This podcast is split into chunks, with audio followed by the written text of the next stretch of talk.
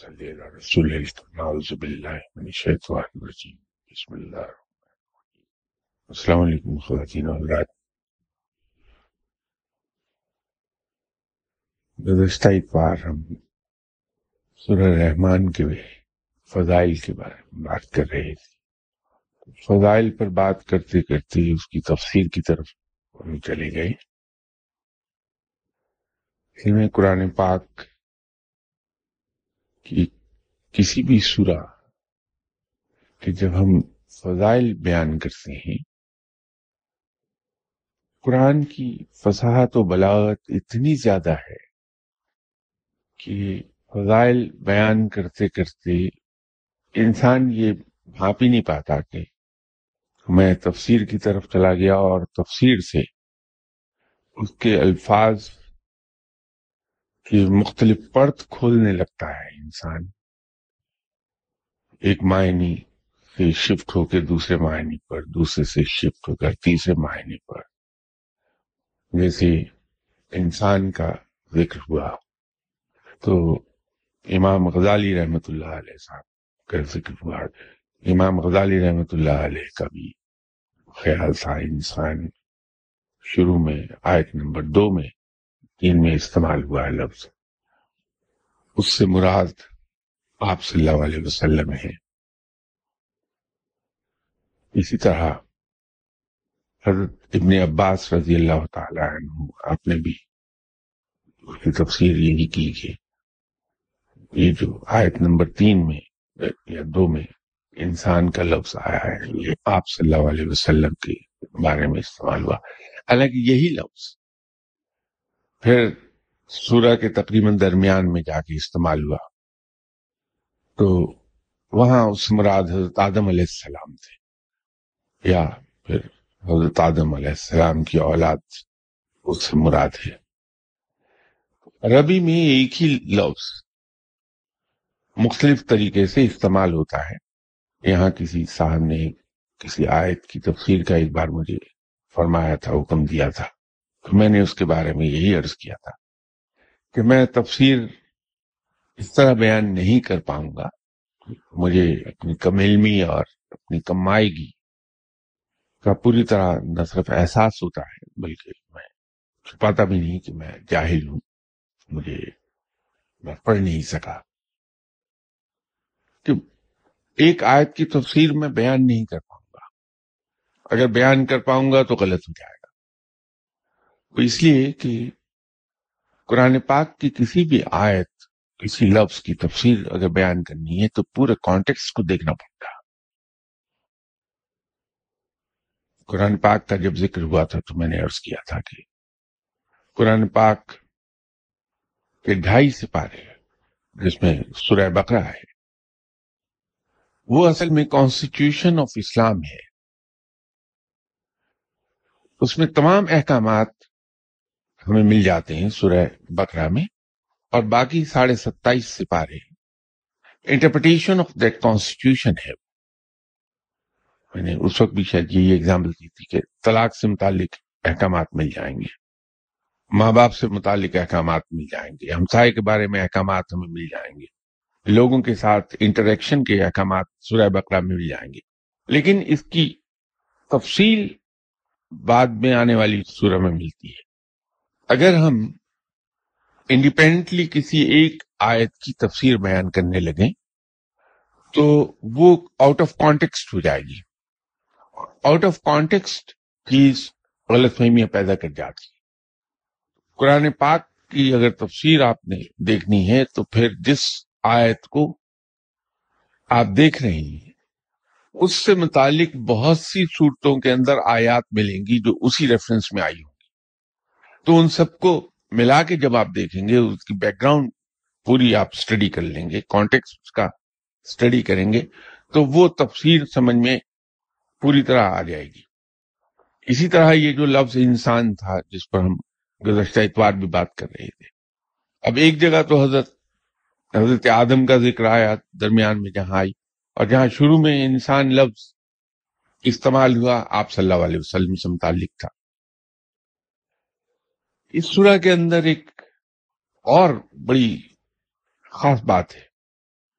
اس میں انسان اور جنات کو ملا کے مخاطب کیا ہے اللہ نے۔ جہاں اللہ نے افرمیٹو لہجے میں یہ کہا کہ تم میری کن کن نعمتوں کو جھٹلاؤ گے، مخاطب انسان اور جنات کرتی ہے۔ حالانکہ انسان اشرف المخلوقات ہے۔ اللہ کا نائب ہے اس زمین پر، لیکن اس سورہ میں جب عنایات کی بات ہوئی ہے کہ میں نے تم پر کیا کیا عنایات کی ہیں، میں نے تمہیں کیا کیا عطا کیا ہے، تو وہاں انسان اور جنات کو ایک بریکٹ میں رکھ دیا اللہ نے۔ یہ بلا وجہ نہیں ہے۔ گرچہ تخلیق دونوں کی مختلف طریقے سے ہوئی ہے، انسانوں کی بھی، جنات کی بھی۔ انسان کا خمیر اٹھا ہے کنکھناتی ہوئی مٹی سے۔ جنات کا خمیر اٹھا ہے آگ سے۔ مجھے یاد نہیں، کیونکہ حافظ تو ہوں نہیں قرآن پاک کا میں۔ کہ کسی اور سورہ میں اللہ تعالی نے ڈیفائن کیا ہو۔ جنات کا خبیر اٹھنے سے متعلق کے اللہ نے؟ انسانوں کو آگ سے بنایا، یہ تو کئی جگہوں پر ملے گا۔ جنات کو آگ سے پیدا کیا گیا۔ لیکن جو اسے فردر ڈیفائن کیا ہے، وہ شاید اسی سورہ میں ہے۔ میں شاید کہہ رہا ہوں کہ خالص آگ سے پیدا کیا ہے۔ یہ ایک خاص بات ہے یہاں پر۔ اور وہی آگے چل کے بنیاد بنے گی۔ یہیں پر کسی نشست میں ذکر ہوا تھا۔ جنات شکل کیسے بدل لیتی ہیں؟ تو اس ضمن میں بات کرتے ہوئے میں نے عرض کیا تھا کہ جنات کی فارمیشن کس طرح سے ہوئی ہے؟ اس میں آگ استعمال ہوئی ہے تو میں نے یہ ذکر کیا تھا کہ اگر ہم کوئی موم بتی لے لیں یا کوئی سبھی شولہ لے لیں، تو اس کے ہمیں تین حصے دکھائی دیتے ہیں شولے کے۔ درمیانی حصہ اگر ہم دیکھیں تو یلوئش ہوتا ہے۔ اس کے ارد گرد ایک حالہ ہمیں نظر آتا ہے بلو اور ایک بلو کے ارد گرد حالہ ہوتا ہے جو ہمیں دکھائی نہیں دیتا، وہ وائٹ ہوتا ہے۔ تپش کو ہم، حرارت کو ہم میئر کرتے ہیں بی ٹی یو کے ذریعے سے۔ برٹش تھرمل یونٹ اس کا پورا بنتا ہے اور ایبریویشن اس کا بی ٹی یو ہے۔ جو یلو ہے، یہاں لوئسٹ بی ٹی یو ہوں گے۔ سب سے کم تبش وہی ہوگی۔ یلو آگ میں۔ جبکہ ہم یہ سمجھتے ہیں کہ جو یلش شولہ ہے، وہ شاید بہت زیادہ گرم ہوتا ہے۔ اور وہ سب سے کم بی ٹی یو رکھتا ہے۔ اس کے ارد گرد جو نیلگو شولہ ہے بلیش۔ اس میں تبش زیادہ ہوتی ہے۔ وہ اپنے اندر زیادہ بی ٹی یوز رکھتا ہے۔ اور جو وائٹ ہے، وہ سب سے زیادہ گرم ایریا ہے۔ دکھائی نہیں دیتا۔ اس کے بی ٹی یوز سب سے ہائیسٹ ہیں۔ اللہ نے جو سورہ رحمان میں آگ کا ذکر کیا اور پھر خالص آگ کا ذکر کیا کہ جنات کو ہم نے خالص آگ سے پیدا کیا۔ اس سے مراد وہ وائٹ شولہ ہے جو دکھائی نہیں دیتا۔ اسی طرح اگر شولے کو آپ دیکھیں، اس کی ایک اپنی شکل ہے، لیکن اگر کوئی ایسا، اس کے اوپر کوئی ایسی شیپ کوئی ایسا جسم رکھیں جس کی ایک شیپ ہے، لیکن اس میں سوراخ ہیں جس میں آکسیجن ملتی رہے شولے کو تو شولہ اپنی شکل کو بدل لے گا، اس ڈھانچے کے مطابق کر لے گا جو اس کے اوپر آپ نے دیا ہے خبر تو یوں جنات اپنی شکل بدلنے پر قادر ہیں اور ہمیں دکھائی نہیں دیتے۔ اس کی وجہ یہ ہے، یہ خالص آگ جو سورہ رحمان میں بیان کی گئی، اس کے پیچھے حکمت یہ ہے، اس سے مطلب اس کا یہ بنتا ہے کہ جنات جو ہمیں دکھائی نہیں دیتے چلتے چلتے ایک چیز اور عرض کر دوں کہ گھروں میں ہم لوگ گیس استعمال کرتے ہیں۔ چولہے میں اگر شولہ آپ کے یہاں یلو آ رہا ہو، تو سمجھ لیجیے کہ آپ آلموسٹ آدھی کوانٹٹی گیس کی ضائع کر رہے ہیں، کیونکہ آپ کو جو بی ٹی یوز ملنے چاہیے وہ مل نہیں رہے۔ تو اس میں اگر آپ مکس کر دیں گے تھوڑی سی اور آکسیجن تو وہ یلو شولہ بلو ہو جائے گا۔ اس سے بی ٹی یوز زیادہ مل جاتے ہیں۔ اللہ تعالیٰ نے انسان کی جو تخلیق کی، کنکناتی مٹی سے کر دی خمیر اٹھا انسان کا وہاں سے۔ لیکن اس کی فارمیشن یہ کسی نشست میں یہاں ذکر ہوا کہ کتنے ہفتے میں انسان کی تخلیق کا کون سا مرحلہ آتا ہے، پھر اس کے بعد کون سا آتا ہے۔ کافی تفصیل سے یہاں گفتگو ہوئی تھی اس موضوع پہ۔ لیکن اللہ تعالیٰ نے انسان کے اندر کنکناتی مٹی سے خمیر اٹھانے کے بعد اس کے اعضا کی شکل اس کو دی ہے۔ انسان کا ڈائجسٹنگ سسٹم بنایا اور سب سے زیادہ حیرت انگیز تخلیق ہے رب تعالیٰ کی۔ وہ انسانی ذہن ہے۔ انسانی ذہن میں بے پناہ قوتیں پناہ ہیں، جس کو ہم کبھی ایکسپلور کر ہی نہیں پاتے۔ جن کو ہم کہتے ہیں کہ یہ سپر ہومن ہونے کی حد تک ذہین ہے انسان اور پھر میں جینیس ہم کہتے ہیں۔ جینیس بھی تھرٹی ٹو فورٹی پرسینٹ اپنے برین کو استعمال کر پاتا ہے، اس سے زیادہ نہیں۔ یہاں اسی جگہ بسم اللہ الرحمن الرحیم سے متعلق جن نشستوں میں ذکر ہوا، تو میں نے ایک چیز عرض کی تھی کہ اس زمانے میں ایسے ہی شوق چرایا کہ وظیفہ میں پڑھ لوں۔ تو وہ میں نے وظیفہ پڑھا۔ کیونکہ ادھر ذہن ہی نہیں ہوتا کہ کیا چیز ملی، کیا نہیں ملی۔ کیا حاصل ہوا؟ کیا کھو دیا میں نے؟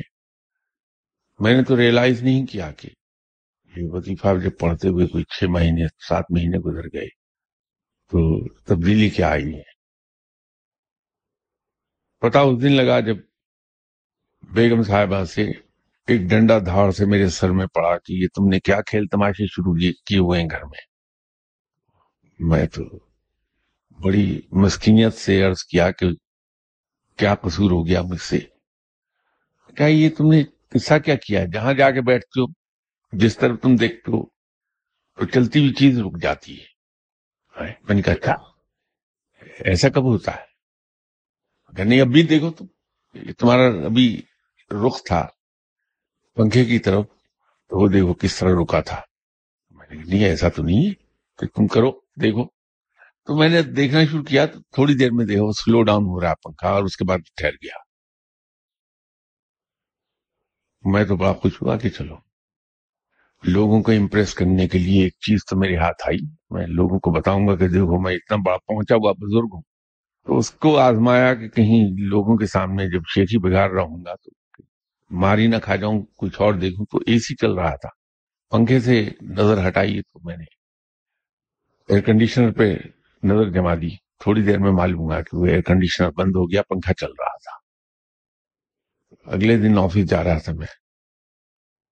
گاڑی میں بیٹھا ہوا تھا۔ کیونکہ گاڑی ڈرائیور چلا رہا تھا، اس لیے توجہ کی تو ضرورت تھی نہیں سڑک پر۔ تو میں نے کہا، سر، میں ادھر دیکھوں۔ سڑک پر دیکھنے سے کیا ہوتا ہے؟ تو ایک شریف آدمی بیچارہ سائیکل پر جا رہا تھا قریب۔ تو اس پر نظر جما دی تو معلوم ہوا کہ وہ اس کی سائیکل سلو ڈاؤن ہو گئی، وہ زور لگا رہا ہے اور سائیکل چل نہیں رہی۔ اب یہ مجھے جستجو یہ ہوئی کہ میں بسم اللہ الرحمن الرحیم جو پڑھ رہا تھا، یہ قوت کیسے پیدا ہوئی ہے اور یہ ہے کیا؟ اس پر غور کرنا شروع کیا۔ تو معلوم یہ ہوا کہ بسم اللہ الرحمن الرحیم پڑھنے سے میرے ذہن کے کچھ سیل ایکٹیویٹ ہوئے ہیں، جن سے یہ قوت بیدار ہو گئی میری کہ اگر میں ذہن کو مرکوز کر سکوں تو جو ایک جگہ مرکوز کر سکوں، تو وہ چیزوں کو چلنے سے روکنے کی صلاحیت بن جاتی ہے۔ بالکل اسی طرح کہ ہم دھوپ میں سارا دن چلتے رہتے ہیں، ہمیں کبھی کوئی نقصان نہیں ہوتا۔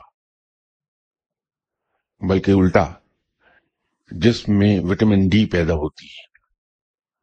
لیکن اگر اسی سورج کو میگنیفائنگ گلاس سے سورج کی کرنوں کو ہم ایک مخصوص پوائنٹ پر جمع کرنے میں کامیاب ہو جائیں تو کاغذ جل اٹھتا ہے، کپڑا جل جائے گا اس میں۔ سورج وہی ہے، اس کی کرنیں وہی ہیں۔ صرف جو تبدیلی آئی ہے، وہ سورج کی کرنوں کے ارتکاز سے، وہ قوت پیدا ہوئی اور اس نے کاغذ کو جلا دیا اور کپڑے کو جلا دیا۔ اسی طرح اگر ہم اپنے ذہن کو کسی ایک جگہ فوکس کر لیں کسی ایک نقطے پر پوری توجہ اپنی مرکوز کر دیں، تو وہ بے پناہ طاقت وہاں پیدا ہو جائے گی۔ اتنی طاقت کہ وہ چلتی ہوئی سائیکل کو روک دیتی ہے یا پنکھے کو روک دیتی ہے۔ اس کے کچھ عرصے کے بعد ایک آرٹیکل میری نظر سے گزرا۔ کہ یورپ میں خاص طور پہ امریکہ میں کچھ لوگ ایسے تھے جو مختلف آبجیکٹس پر نظر جیسے ٹیبل ہے۔ اس پہ اگر نظر جمائیں پوری قوت سے، تو آنکھوں کے اشارے سے ٹیبل کو زمین سے اٹھا لیتے ہیں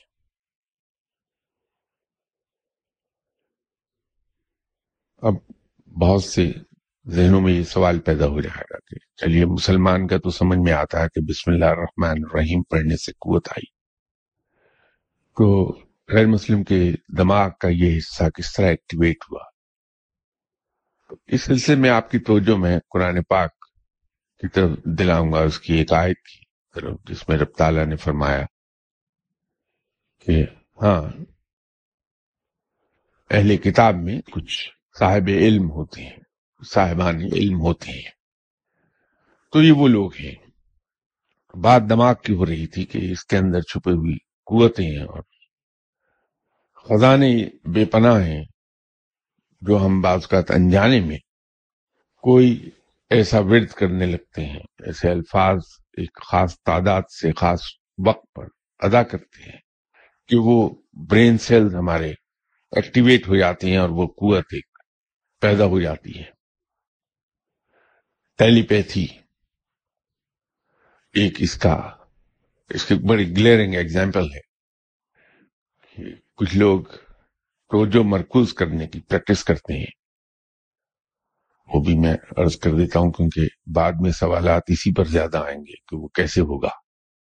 میں ابھی ایکسپلین کر دیتا ہوں کہ اگر کوئی شخص یہ چاہے کہ دماغی قوت کو اس طرح سے مرکوز کرے بندہ کہ بات کی ایکسرسائز کے ذریعے سے انسان میں ایسی قوت پیدا ہو جائے کہ وہ اپنا میسج کسی دوسرے انسان تک جو کہ سینکڑوں میل دور ہے یا ہزاروں میل دور ہے وہاں تک کنوے کر سکے بغیر کسی تار کے، بغیر کسی انسٹرومنٹ کے، بغیر کسی اکوپمنٹ کے۔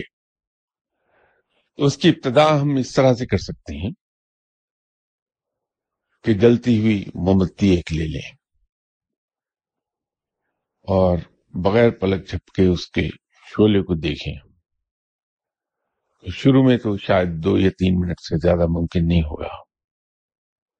لیکن رفتہ رفتہ۔ آدھا گھنٹہ پون گھنٹے تک آدمی پریکٹس کر لیتا ہے اس کی۔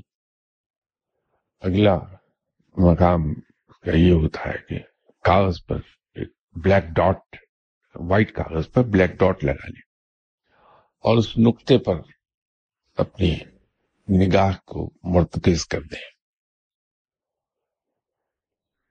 اس سے اگلا چیز یہ ہے کہ اسی کاغذ پر تھوڑے فاصلے پر دو انچ کے دو بلیک ڈاٹ لگائیے اور اس پہ توجہ مرکوز کیجیے اور ان دونوں نقطوں کو ایک کر لیں آپ۔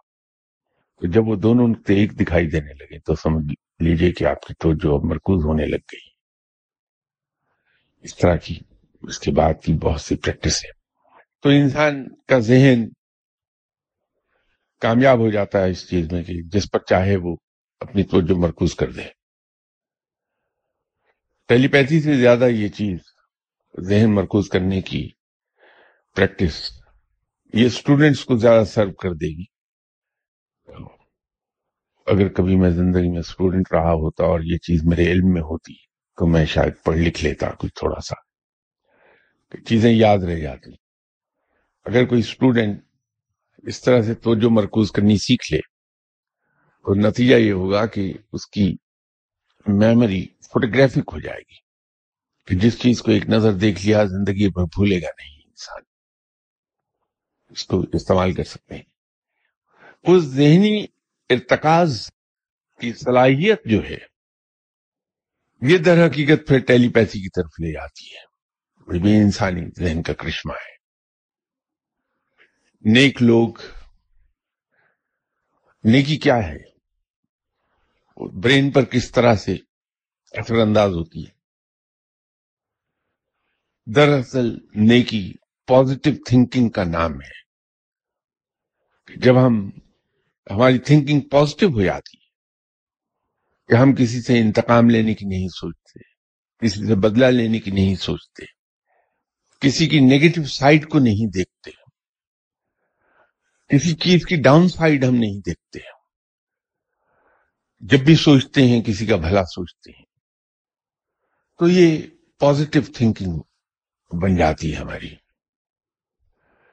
جب ہم اتنے پازیٹو ہو جاتے ہیں، تو ہم نیکی کی طرف چلے جاتے ہیں۔ کہ کسی برائی کا خیال دل میں آتا ہی نہیں۔ شاید یہاں کسی محفل میں میں نے عرض کیا تھا کہ بہت نیک آدمی تھے اللہ کے۔ دنیا سے چلے گئے بیچارے، اللہ تعالیٰ ان کے درجات بلند فرمائے۔ تو ایک سال کوٹ میں گورنمنٹ کا جو کالج تھا مرے کالج، اس میں انگریزی پڑھایا کرتے تھے۔ ایم اے کی کلاسز کو پڑھے لکھے آدمی تھے۔ وہ اللہ کے پیارے لوگوں میں سے تھے۔ ان سے ملاقات ہو گئی، ایک قربت کا تعلق ان سے بن گیا۔ جیسے مرشد تو نہیں تھے میرے، مرشد تو میرے اپنے تھے جو تھے، لیکن ان سے خاصا قربت کا تعلق ہو گیا۔ انہوں نے ایک دن سنایا کہ جناب حضرت مولانا اشرف تھانوی صاحب ان کے گھر پہ تشریف لایا کرتے تھے اور یہ بچے تھے اس وقت۔ انہوں نے ایک دن مولانا جب ان کے گھر آئے ہوئے تھے تو ان سے سوال پوچھا بحثیت بچے کے، کہ مسلمان اور کافر میں کیا فرق ہے؟ تو یہ مولانا اشرف تھانوی صاحب کی عظمت تھی اور ان کے علم کی بلندی تھی کہ انہوں نے یہ دیکھ کے کہ پانچویں چھٹی کلاس کا بچہ ہے۔ میں کوئی دقیق بات کہوں گا تو اس کی سمجھ میں نہیں آئے گی۔ مولانا صاحب ذہنی طور پر اس بچے کی ذہنی سطح پر آ کے انہوں نے ایکسپلین کیا، کہا کہ بیٹا، ایک مسلمان اور کافر میں وہی فرق ہے جو ایک اچھے اور برے آدمی فرق ہوتا ہے۔ جب کوئی برا آدمی کسی اچھے انسان کو کوئی نیکی کا کام کرتے دیکھتا ہے اچھا کام کرتے دیکھتا ہے۔ تو یہ سوچتا ہے کہ ضرور اس میں کوئی اس کا فائدہ ہے جو یہ اچھا کام کر رہا ہے۔ اس کے پیچھے اس کی کچھ ہڈن موٹیوز ہیں جو یہ اچھا کام کر رہا ہے۔ لیکن جب کوئی اچھا انسان کسی برے آدمی کو گناہ کرتے دیکھتا ہے، تو کہتا ہے کہ اس بیچارے سے غلطی ہو گئی۔ وہ یہ نہیں کہتا کہ اس سے گناہ ہو گیا۔ اس بیچارے سے غلطی ہو گئی۔ بس اتنا ہی فرق ہے ایک مسلمان میں اور کافر میں۔ اب اس بات کو اگر ہم دیکھیں اینالائز کریں، تو وہ جو بات میں کہہ رہا تھا کہ پازیٹو تھنکنگ وہ اچھے آدمی کی پازیٹو تھنکنگ ہے کہ وہ یہ سوچ ہی نہیں رہا کہ اس آدمی نے گناہ کیا ہے۔ وہ اسے الاؤنس دے رہا ہے انسان ہونے کا، یہ کہہ کر کہ اس بیچارے سے غلطی ہو گئی۔ پازیٹو تھنکنگ ہے۔ اور یہی پازیٹو تھنکنگ انسان کو نیکی کی طرف لے جائے گی۔ تو نیک لوگ کیونکہ ہیں he through and through positive کسی کے بارے میں غلط بات سوچتے ہی نہیں۔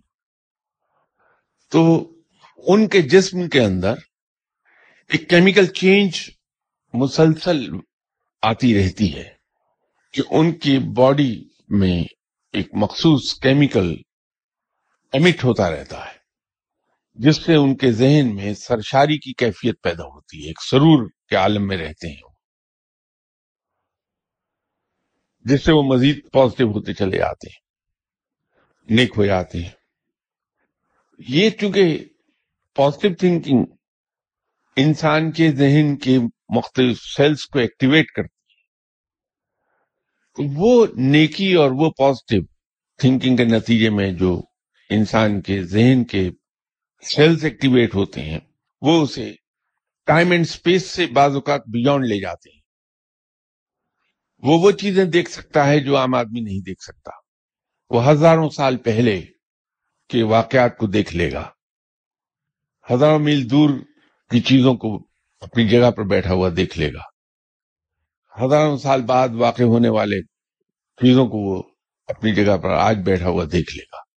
تو ہم کہتے ہیں کہ فلاں آدمی صاحب کشف ہو گیا۔ وہ جو صاحب کشف ہوا بندہ، وہ در حقیقت ٹائم اینڈ سپیس سے بیانڈ ہو گیا۔ تو حضرت عمر رضی اللہ تعالی عنہ جمعے کا خطبہ پڑھتے ہوئے ممبر پر کھڑے۔ سینکڑوں میل دور اپنے لشکر کو ٹیکٹیکل مسٹیک کرتے ہوئے دیکھ کر ممبر سے بول اٹھتے ہیں اور کمانڈر کو مخاطب کر کے ایک جملہ فرما دیتے ہیں کہ پہاڑ کے پیچھے سے اور ان کا سپا سلار جو اس کو کمانڈ کر رہا ہے، وہ بھی نیک آدمی ہے وہ اس میسج کو ریسیو کر کے اکارڈنگلی ایکشن لے لیتا ہے۔ آپ اس کو ٹیلی پیتھی کہہ لیجیے۔ روحانیت میں ہم اسے کہیں گے کہ حضرت عمر رضی اللہ تعالی عنہ اپنی نیکی کی وجہ سے ٹائم اینڈ سپیس سے بیونڈ تھے۔ مدینہ منورہ میں مسجد نبی صلی اللہ علیہ وسلم کے ممبر پر کھڑے ہوئے۔ خطبہ دیتے دیتے وہ دیکھ سکے۔ سائنس اس کو ڈسٹنٹ وینگ کہتی ہے۔ مغرب نے جو اسے نام دیا، وہ ڈسٹنٹ ویونگ دیا ہے۔ وہ کشف نہیں مانتے اسے، اس لیے کہ اس سے واقف نہیں ہے۔ لیکن وہ اس کو ڈسٹنٹ ویونگ کا نام دیتے ہیں۔ ایک آدمی دور سے کسی چیز کو کیا آسان لفظوں میں کہیے کہ one can see beyond the wall وہ اس کو اس طرح ایکسپلین کرتے ہیں۔ یہ انسانی ذہن کی قوتوں کا کمال ہے۔ یوں میں کہتا ہوں کہ اللہ نے تو یہ فرمایا کہ میں نے انسان کو بہترین تقویم پر پیدا کیا ہے۔ اس بہترین تخلیق کے اندر بہترین چیز جو اللہ نے فٹ کی ہے، میرے نزدیک وہ دماغ ہے۔ بہت سے لوگ آپ نے دیکھے ہوں گے جو جب چاہتے ہیں اپنے آپ کو ہائی ٹیمپریچر میں لے آتے ہیں کہ بڑا شدید بخار ہے، جب چاہتے ہیں پھر نارمل ٹیمپریچر ہو جاتا، وہ بھی دماغ کا کمال ہے اور کچھ نہیں۔ اسی طرح اللہ تعالی نے جنات کو دماغ بھی عطا فرمایا ہے ان کا ڈائجسٹن سسٹم بھی ہمارا ہماری طرح کا ہے with a few modifications, few changes. ان کی نسل بھی اسی طرح بڑھتی ہے جیسے انسان کی نسل بڑھتی ہے اللہ کی نعمتوں سے وہ بھی اسی طرح فائدہ لیتے ہیں جس طرح سے انسان لیتا ہے۔ یہ وجہ ہے کہ سورہ رحمان میں انسان اور جنات کو ایک بریکٹ میں ڈال دیا گیا، کیونکہ یہ بھی اللہ کی نعمتوں سے فائدہ اٹھا رہا ہے، جنات بھی نعمتوں سے فائدہ اٹھا رہے ہیں۔ وہ جو میں عرض کر رہا تھا کہ اس کا digestion system with slight difference انسانی ڈائجسٹن سسٹم کا ہے فرق یہ ہے کہ انسان حلال چیزیں کھاتا ہے، صاف ستھری چیزیں کھاتا ہے، ہائیجین اس کی بیسک ریکوائرمنٹ ہے۔ ہائیجینکلی صحیح ہوں چیزیں جو وہ کھائے ادروائز بیمار ہو جائے گا۔ اس کے برعکس جنات پرانی ہڈیاں اور گلا سڑا گوشت کھاتے ہیں۔ یہ ایک فرق ہے ان کے ڈائجسٹن سسٹم میں۔ تو یہ وجہ ہے کہ سورہ رحمان میں جنات اور انسانوں کو ایک بریکٹ میں ڈال دیا گیا۔ یہ بڑا امپورٹنٹ پوائنٹ کم از کم میں سمجھتا ہوں۔ ہے یہ نہیں مجھے نہیں معلوم، لیکن آئی تھاٹ کہ یہ بہت امپورٹنٹ پوائنٹ ہے کہ انسان اور جنات اکٹھے کیسے کر دیے گئے۔ جبکہ انسان اشرف المخلوقات ہے، رب تعالیٰ کا نائب ہے اور جن کو ایسی کوئی ایسا اعزاز کوئی نہیں بخشا گیا۔ سورہ رحمان کے فضائل کے بارے میں، جیسے جناب عبد الباسط صاحب، جو ایک زمانے میں مسجد نبی صلی اللہ علیہ وسلم میں امام ہوا کرتے تھے اور تراوی پڑھاتے تھے وہاں۔ آپ نے سورہ رحمان کو بڑی کثرت سے تلاوت کیا اور پھر سننے میں آیا تھا۔ میری ان سے براہ راست اس موضوع پر کبھی بات نہیں ہوئی۔ سنا کہ عبد الباس صاحب نے کہا تھا کہ اگر کوئی شخص سورہ رحمان کو سنے تو اس کی بیماریاں دور ہو جاتی ہیں۔ ایسے لوگ ملے جنہوں نے کہا کہ ہم نے سنا ہے، اس سے بخار اتر گیا، اس سے فلاں بیماری ٹھیک ہو گئی۔ میں نے لاسٹ سنڈے بھی عرض کیا، ہم لوگ وظائف کے پیچھے بلا وجہ میں بھاگتے ہیں۔ اس سے کچھ لوگوں کو فائدے ہو جاتے ہیں، کچھ کو نہیں ہوتے۔ اگر ایسا ممکن ہوتا جو کتابوں میں لکھا ہے کہ صاحب یہ وظیفہ پڑھ لیجیے، فلاں بیماری دور ہو جائے گی، یہ وظیفہ پڑھ لیجیے، فلاں مصیبت دور ہو جائے گی، یہ وظیفہ پڑھ لیجیے، مالی تنگی دور ہو جائے گی، یہ وظیفہ پڑھ لیجیے، قرض ادا ہو جائے گا۔ تو جس کثرت سے ہم پاکستانی وظائف پڑھتے ہیں مختلف مقاصد کے لیے، تو اس حساب سے تو پھر نہ تو پاکستان میں کوئی غریب آدمی ہو نہ کوئی بیمار ہو، نہ کوئی مصیبت زدہ ہو یہاں۔ وہ درست نہیں ہے۔ میں ذاتی طور پہ یہ سمجھتا ہوں کہ قرآن پاک کی اگر تلاوت ہم پابندی سے کر لیں، تو ہوتا یہ ہے کہ ہم اس کے مختلف صورتیں پڑھتے ہیں، مختلف آیات پڑھتے ہیں۔ ہر آیت میں مختلف الفاظ الفاظ اگر مل جائیں تو وہ آیت بنی حروف اگر مل جائیں تو لفظ بن گیا ہے۔ اور مختلف آیات اکٹھی ہو جائیں تو سورہ بنتی ہے۔ اور مختلف سورہ اگر اکٹھی ہوں تو قرآن وجود میں آتا ہے۔ تو جب ہم قرآن کی تلاوت کرتے ہیں تو ہم تمام حروف کو بار بار پڑھ رہے ہوتے ہیں، بار بار رپیٹ کر رہے ہوتے ہیں۔ وہ جو بسم اللہ الرحمن الرحیم کے ریفرنس میں نے آپ سے بات کی تھی، اس کا تعلق یہ تھا، وہ بلا وجہ نہیں تھی، کہ جب ہم مختلف حروف کو بار بار پڑھیں گے، کہ الفاظ آ رہے ہیں، آیات ہیں، حروف تو وہی ہیں، تو ہم ان کو مختلف طریقے سے پڑھتے ہیں، مختلف طریقے سے وہ ادا ہوتے ہیں۔ طریقے سے مراد یہ ہے کہ اس میں پچ پچ ویری کر جاتی ہے جب ہم پڑھتے ہیں۔ کہیں پر وہ پر بہت میجر ایمفیس آئے گا ہمارا۔ کہیں کم ایمفیس ہوتا ہے، کہیں بالکل ہلکا ایمفیس ہوگا۔ الف، کہیں ہم حذف کر جائیں گے اس کو، کہیں ملا کر پڑھ لیں گے، کہیں انڈیپینڈنٹلی اس کو پڑھیں گے۔ تو یہ وہاں پچ میں فرق آتا ہے۔ جب وہ پچ پہ فرق آئے گا تو ہماری زبان کی جو موومنٹ ہے وہ بھی اکارڈنگلی ڈفرینٹ ہو جائے گی اس سے۔ اور جب زبان کی موومنٹ ڈفرینٹ ہوتی ہے، تو جو وہ پیلٹ کو ٹچ کرتی ہے، اس اسٹروک کی اسٹرینتھ میں فرق آئے گا۔ اس کے اسٹروک کے اینگلز میں فرق آئے گا۔ اس سے جو وائبریشنز پیدا ہوں گی، وہ میوزک کے میوزک انسٹرومینٹس کے اصول پر فریکوینسی اس کی چینج ہوتی جائے گی۔ کہیں ہائی فریکوینسی کہیں لو فریکوینسی کہیں مڈ فریکوینسی میں ہوگی۔ تو اس کی جو فریکوینسی چینج ہوتی ہے، اس سے وائبریشن کی نیچر چینج ہو جائے گی۔ اگر کبھی آپ آرکیسٹرا کو سنیں یا کسی ایک میوزیکل انسٹرومنٹ کو لے لیں۔ ایک انسٹرومنٹ ہمارے یہاں بلوچستان کے ایریے میں بہت استعمال ہوتا ہے، وہ اپنی جگہ وہ بھی ایک عجوبہ ہے کہ اس پہ صرف ایک تار ہوتی ہے، اس کو ایک تارا کہتے ہیں۔ سنگل ایک وائر ہے اس پر۔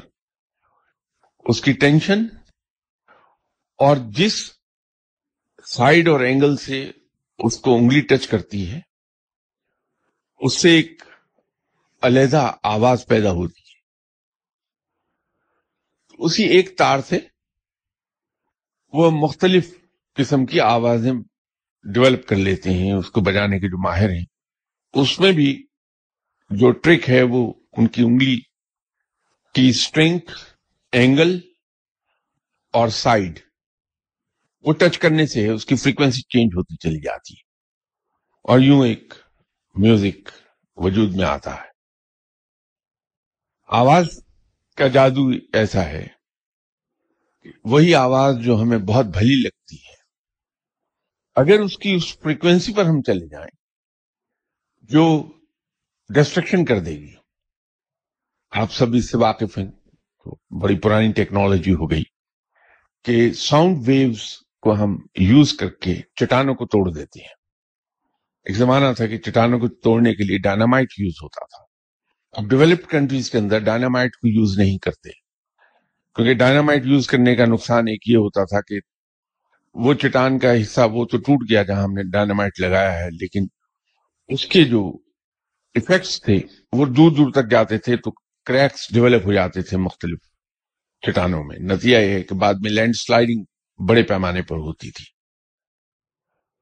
بعد میں یہ ٹیکنالوجی آئی کہ اگر آواز کی ہم فریکوینسی کو چینج کریں، تو ایک فریکوینسی کے ایسے لیول پر ہم چلے جائیں گے جہاں پر چٹانیں ریزر ریزا ہو جاتی ہیں، وہ ٹیکنالوجی یوز ہوئی ڈیولپ کنٹریز میں۔ یہ جو قرآن پاک کے بارے میں کہا جاتا ہے کہ قرآن پاک کی آواز پتھر سے پتھر دل کو موم کر دیتی ہے۔ وہ یہی الفاظ کی پچ ہے۔ اس کی لے ہے، جس لے میں پڑھا جاتا ہے اور اس میں جو آواز میں اتار چڑھاؤ آتے ہیں وہ اس طرح سے اثر انداز ہوتے ہیں انسانی دل پر، تو وہ واقعی موم ہو جاتا ہے۔ یو کے میں ایک قصہ سامنے آ چکا جو اخباروں میں رپورٹ ہو گیا۔ مسجد نبی صلی اللہ علیہ وسلم میں ایک امام تھے، شیخ محمد ایوب۔ بہت ہی خوشلحان امام تھے۔ تراویاں جب پڑھاتے تھے تو ایک عجیب سما بن جاتا تھا۔ جہاں آپ حضرات تشریف رکھے ہوئے ہیں، اس کمرے کو یہ اعزاز حاصل ہے کہ شیخ محمد ایوب صاحب، امام مسجد نبی صلی اللہ علیہ وسلم، انہوں نے یہاں تین مرتبہ عشاء کی نماز کی امامت کی ہے اسی کمرے میں جہاں آپ تشریف رکھے ہوئے ہیں۔ اس کمرے کے دو تین اور اعزاز ہیں، اسے یہ شرف حاصل ہے کہ مسجد قبا کے امام شیخ محمد بن عبد الرحمان انہوں نے بھی یہاں عشاء کی ایک نماز پڑھائی ہوئی ہے۔ شیخ ایوب صاحب کی ستائیسویں رات کی فرت اس کی ایک سی ڈی چل رہی تھی لندن کے ایک ریسٹوران میں۔ تو قریبی دفتر میں لنچ ٹائم ہوا، کوئی ایک انگریز ورکر اس ریسٹوران میں آ کے بیٹھ کے اپنا سینڈوچ کھا رہا تھا۔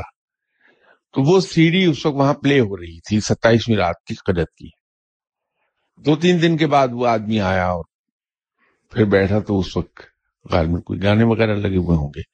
اس نے ویٹر سے کہا کہ جو سانگ آج سے دو روز پہلے تم نے دوپہر کے وقت لگایا ہوا تھا، وہ سانگ بجا دو۔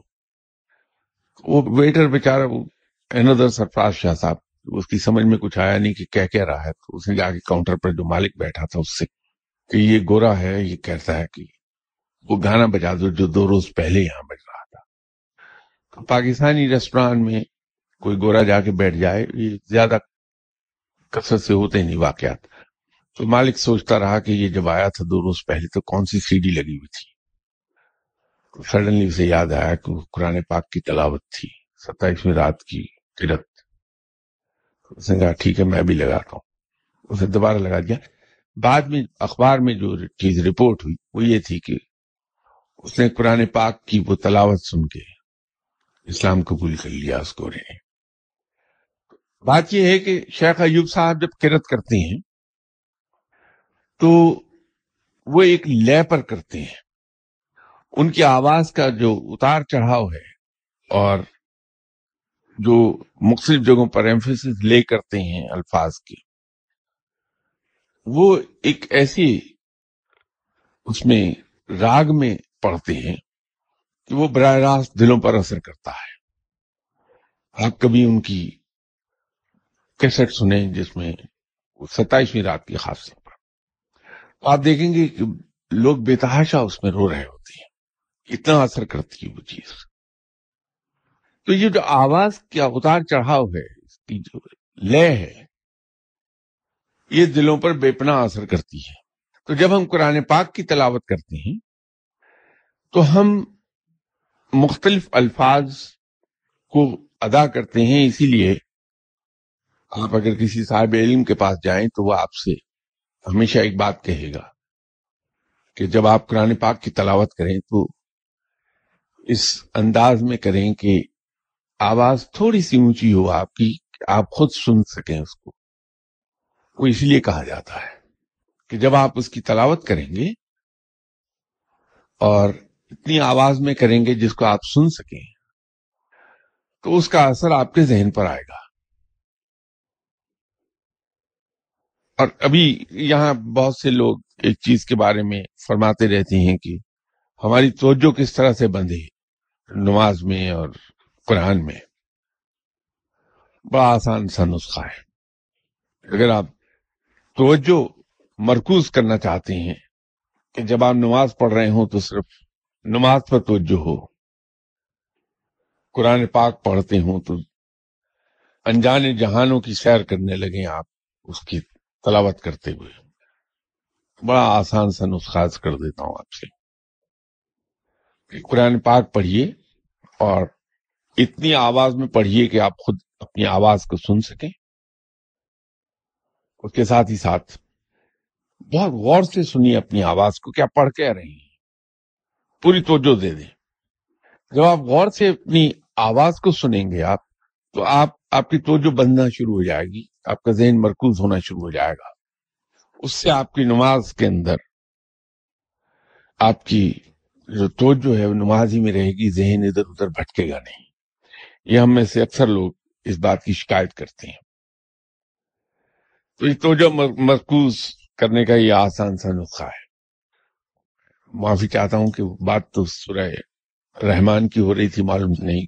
یہی قرآن پاک کی فساد و بلاغت میں آدمی اس طرح جاتا ہے کہ ایک ایک لفظ کو جب وہ ایکسپلین کرنے لگتا ہے، تو یوں مضمون سے مضمون نکلتے چلے آتے ہیں۔ یہ بھی قرآن پاک کا ایک موضوع ہے۔